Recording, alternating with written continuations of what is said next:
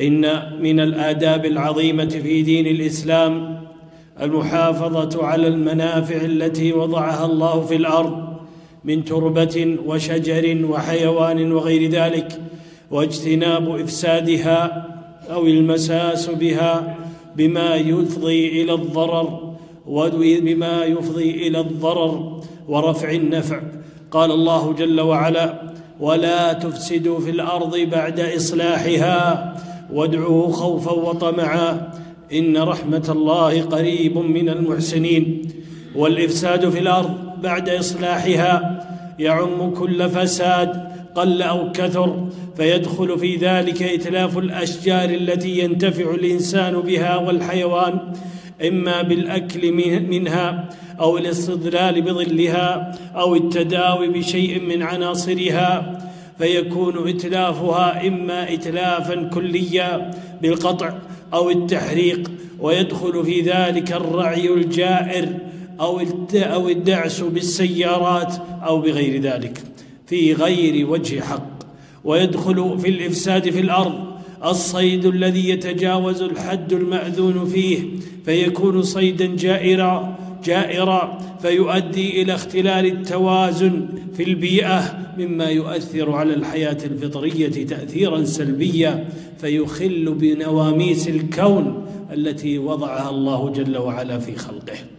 ومن الإفساد في الأرض بعد إصلاحها مخالفة الأنظمة التي وضعت لحماية البيئة فلا ينبغي لصيد فلا ينبغي صيد الأنواع التي قرر منع صيدها أو الصيد في غير الأوقات المحددة التي سنت التي سنت رعاية للصالح العام ولا تجاوز الكمية المسموح بها نظاما ولا ينبغي الاحتطاب والرعي في المكان والزمان الذي منعت الأنظمة الاحتطاب والرعي فيه وذلك يشمل إشعال النيران في غير الأماكن المخصصة المسموح بها أو الإفساد للمنتزهات برمي المخلفات والقاذورات فيها رميا عاما في غير الأماكن المخصصة لها لأن هذا كما أنه مناف لدين الإسلام الذي يحث على النظافة والنزاهة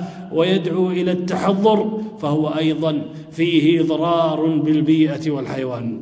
ومن الممارسات الضارة المهلكة للأرواح والأموال النزول في بطون الأودية في مواسم الأمطار وقطع السيول أثناء جريانها فإن تعمد ذلك والإقدام عليه من شأنه زهق الأرواح زهق الأرواح البريئة وإتلاف أموال كثيرة أو أو يكون من ذلك أو يكون من ذلك تحميل رجال الأمن والمنقذين ما لا يتحملون من محاولة إنقاذ الغرقى والهالكين. فليضع كل خارج للنزهة نصب عينيه قول الله جل وعلا ولا تفسدوا في الأرض بعد إصلاحها. ليكون نبراسا في التعامل مع منافع الأرض التي خلقها الله للعباد وليضع نصب عينيه قول الله جل وعلا يا أيها الذين آمنوا أطيعوا الله وأطيعوا الرسول وأولي الأمر منكم فينطلق في ذلك التزاما بالأنظمة والتعليمات في في حفاظه على البيئة العامة. ولا تفسدوا في الأرض بعد إصلاحها. واعلموا رحمكم الله أن من أعظم صور الإفساد في الأرض بعد إصلاحها الشرك بالله ودعوة غير الله والتعلق بالأضرحة والقبور ومن ذلك ومن ذلك البدع والأهواء والمحدثات ونشرها والسكوت عليها أو المداهنة لأهلها.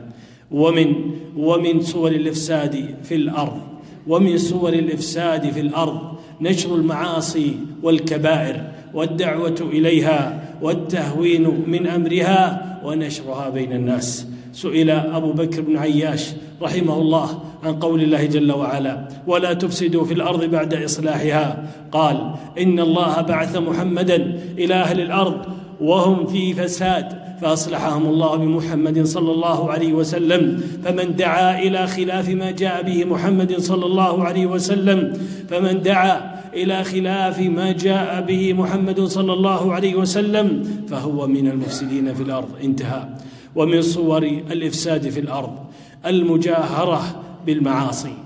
وترك الأمر بالمعروف والنهي عن المنكر مع القدرة على ذلك فإن هذا من أسباب الفساد العام. وقد قال الله جل وعلا وضرب الله مثلا قرية كانت آمنة مطمئنة يأتيها رزقها رغدا من كل مكان فكفرت بأنعم الله فأذاقها الله لباس الجوع والخوف بما كانوا يصنعون.